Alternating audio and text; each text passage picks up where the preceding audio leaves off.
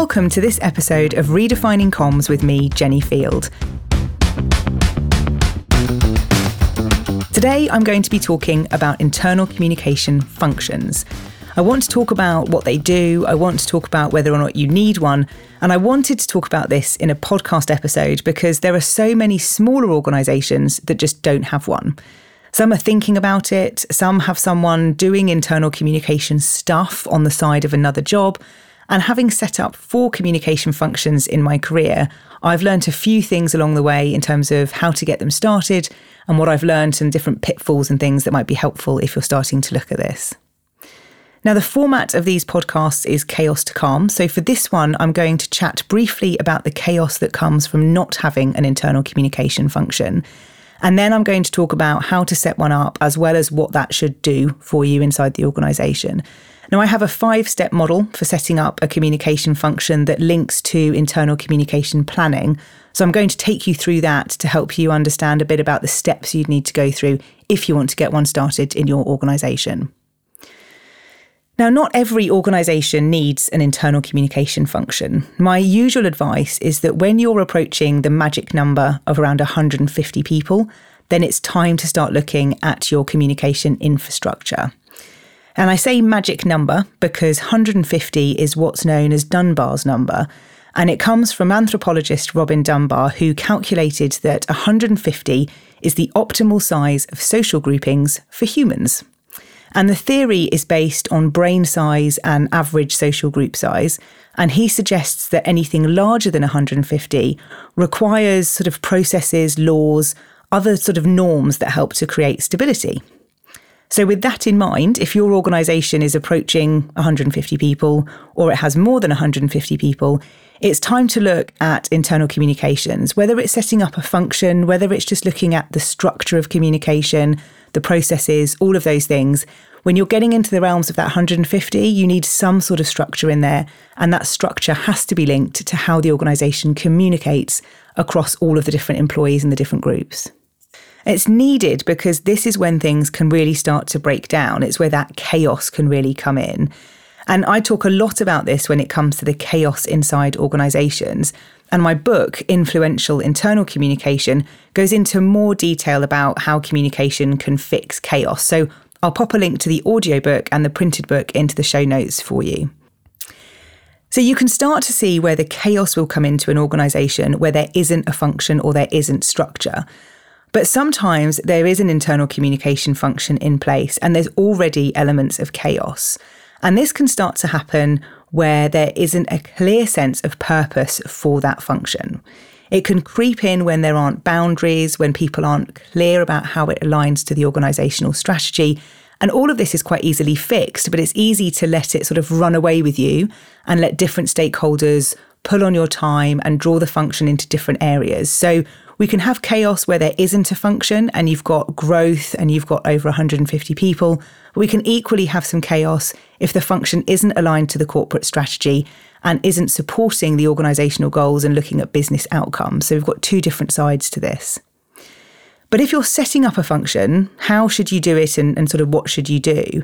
So I'm going to go back to my definition of internal communication because I deliberately separate out internal communication inside an organisation and also the function. So, internal communication is everything that gets said and shared inside of an organisation. And as a function, its role is to curate, enable, and advise on best practice for organisations to communicate effectively, efficiently, and in an engaging way. If you're setting up a function, or even if you have one already, you have to be clear about the purpose of it. I talk about this being your anchor point as a function. There's no sort of right or wrong on this. That's my definition. But whenever I'm working with communication teams, we always have the conversation about what is the purpose of your function?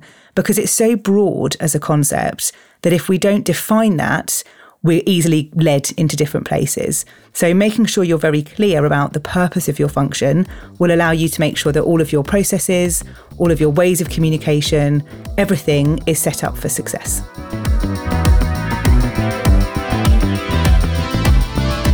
So, I want to take you through the model that I use to get the function started. And It's also the same way that you would get your strategy or your plan started. And there are five steps to it, and it covers sort of both of these aspects. So it's likely that the purpose of your function might not necessarily be known until you've completed the first two phases or steps of the model. And that's okay. It could be something that comes over time because the purpose of the function should be there to support the organization. It should solve the business problems. It should help enable change. It should help be a catalyst for growth. It could be any number of things, but you might not know that until you've done some research and done some insight gathering. And that's the first step. The first step in the model is insight. So we need to look at any existing data that might exist on employees. So we need to understand a bit about how people feel about communication. We need to know whether there are any engagement surveys, because that can help us understand how people feel. And that can help us understand things about people's relationships with the leadership team. It can help us understand what it's like to work there and get a sense of the culture. So, being able to understand that and look at that data is important. If that doesn't exist, then you'll need to do that. So, if there's no data and no insight, then we need to do that. And that can be done through surveys, focus groups, one to one interviews, lots of different ways of doing that. But we need to really understand what's going on inside the organization and have data to do that. Otherwise, you're just doing things based on opinion and probably the people that shout loudest. So we need to make sure we've got data to support the things that we're doing. And you can also include insight into other stakeholders. So you might want to look at customer research, um, any other stakeholder really, to make sure that you're getting a whole picture of the organization. If it already exists, like I said, that's great. If it doesn't, you need to kind of start there. The second step is around business intelligence. And I call it business intelligence because this is where you're looking at the material that really already exists about the organization. So things like annual reports, internal presentations, marketing material. And it's also where you'll start to look at the flow of communication across the organization to understand how it works. So if you're making a widget, it's always a widget example, isn't it? If you're making a widget and you've got to get the widget from A to B, then what needs to happen to do that? You know, what departments are involved? What are the processes that happen there? That just helps you understand a bit more about the infrastructure in the organization, which is really helpful. So once you've got these two bits of sort of research and intelligence, you can start to move on to the next step, which is about defining the principles for the function. And this is where the guiding principles can be set up to determine the purpose of the function, but also starting to set around what the strategy is for the company. And this will be things like the functional objectives, the alignment from the business strategy to the communication strategy, and maybe where you might start to set some objectives as well for what you want to achieve. Now, importantly, the principles also needs to address whether or not you're going to be building a team or not. So if you are at that stage where you don't have a communication function and you're looking to build one, this is where you can start to use the data to determine what's the best way to set up a function. It might be that you want to outsource 80% of it. It might be that you outsource the strategy and then you bring someone in to deliver it. There's lots of different ways to have a function. And the principles should be where you have that sort of check in on the data to make sure that wherever you're taking that direction of travel for the communications function is really clear. The fourth step of the model is around communication. So, this is the creation of the communication strategy. This is where you're looking at any development needs across the organization as well. So, you might have identified that line managers need some development in communication skills, but it'll also include things like a content strategy and a channel matrix. Which will help you look at the different channels that you need in the organization or what channels might exist already. Now, we've got templates for some of these, so I'll pop links to those in the show notes so you can grab them because the channel matrix is the one that we come back to again and again when we're looking at how organizations communicate. It helps us see a bit of a map of the channels. So, whether you've got things that are digital, whether you've got printed material, whether you've got things going out monthly or yearly, just helps us get a bit of an understanding of that flow and that rhythm of the organization. And then the fifth and final step is around measurement. So, this is about being able to measure against the principles or the objectives that you've already set up. And measurement will be different depending on the maturity of your function, but it's important to make sure that things are being done in an agreed timescale. So, when you look at the five steps and you're looking at setting up a function, you've got to go through the insight and the business intelligence to understand and, and do that listening piece first. Then you can start to do your principles and agree what you're going to be actually doing. And then you've got the communication element in terms of what are the channels and what are the content that we're going to be talking about. And then you can start to measure that. So that's really what you're looking at when you're building an internal communication function, but also what you're looking at when you're building an internal communication plan or strategy as well. Now you've done all of those things, you've kind of got the bones of the function, and it can grow and it can change from here.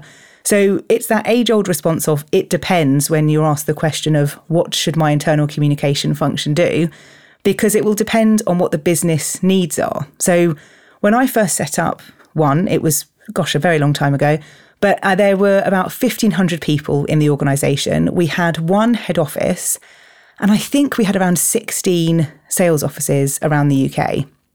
And the purpose of the function was to create some infrastructure around some channels. So I created an intranet. It was the first intranet that I built.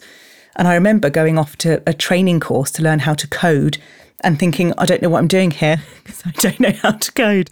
And I quickly realized that that probably wasn't the best place for me to be. But it's all learning. And as you're setting up functions, you'll, you'll no doubt be doing some of this. But the purpose of the function also needed to focus on bringing the culture to life. We'd had some CEO changes, and it meant there was a lot more focus on internal campaigns, internal events, and all of those things were great fun.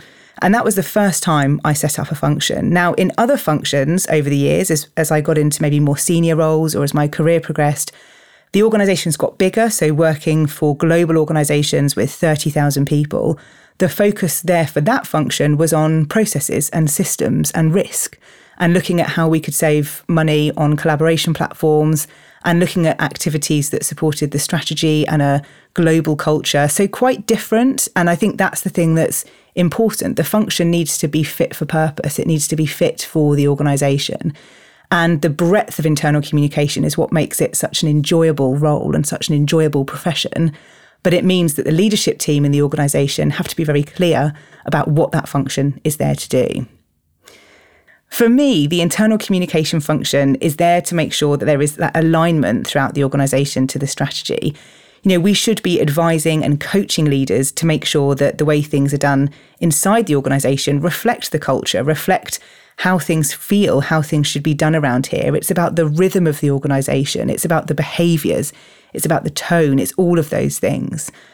And I think if you don't have a function and you think you need one, then you probably do.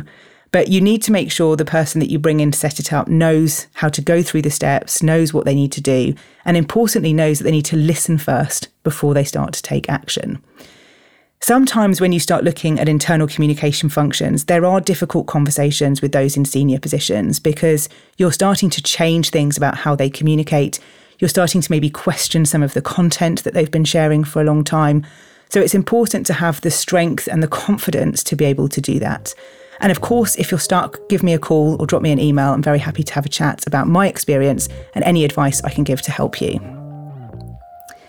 In the next episode, I'm going to be talking about how to prioritise work. Now, it seems to be something that many are struggling with at the moment, and I think that's a bit of a hangover from the pandemic and being in crisis mode for a long time. And I have a number of tools and techniques that I've used over the years that I want to share with you to help you take some of that chaos out of that overwhelming feeling when there's just so much to do and it all feels like it's got to be done all at the same time. So thank you for listening. I'd love to continue this conversation on Twitter or LinkedIn, and you can also join my community by subscribing to my mailing list. So please connect, ask questions, share your thinking with me, and details are in the show notes of how to stay in touch.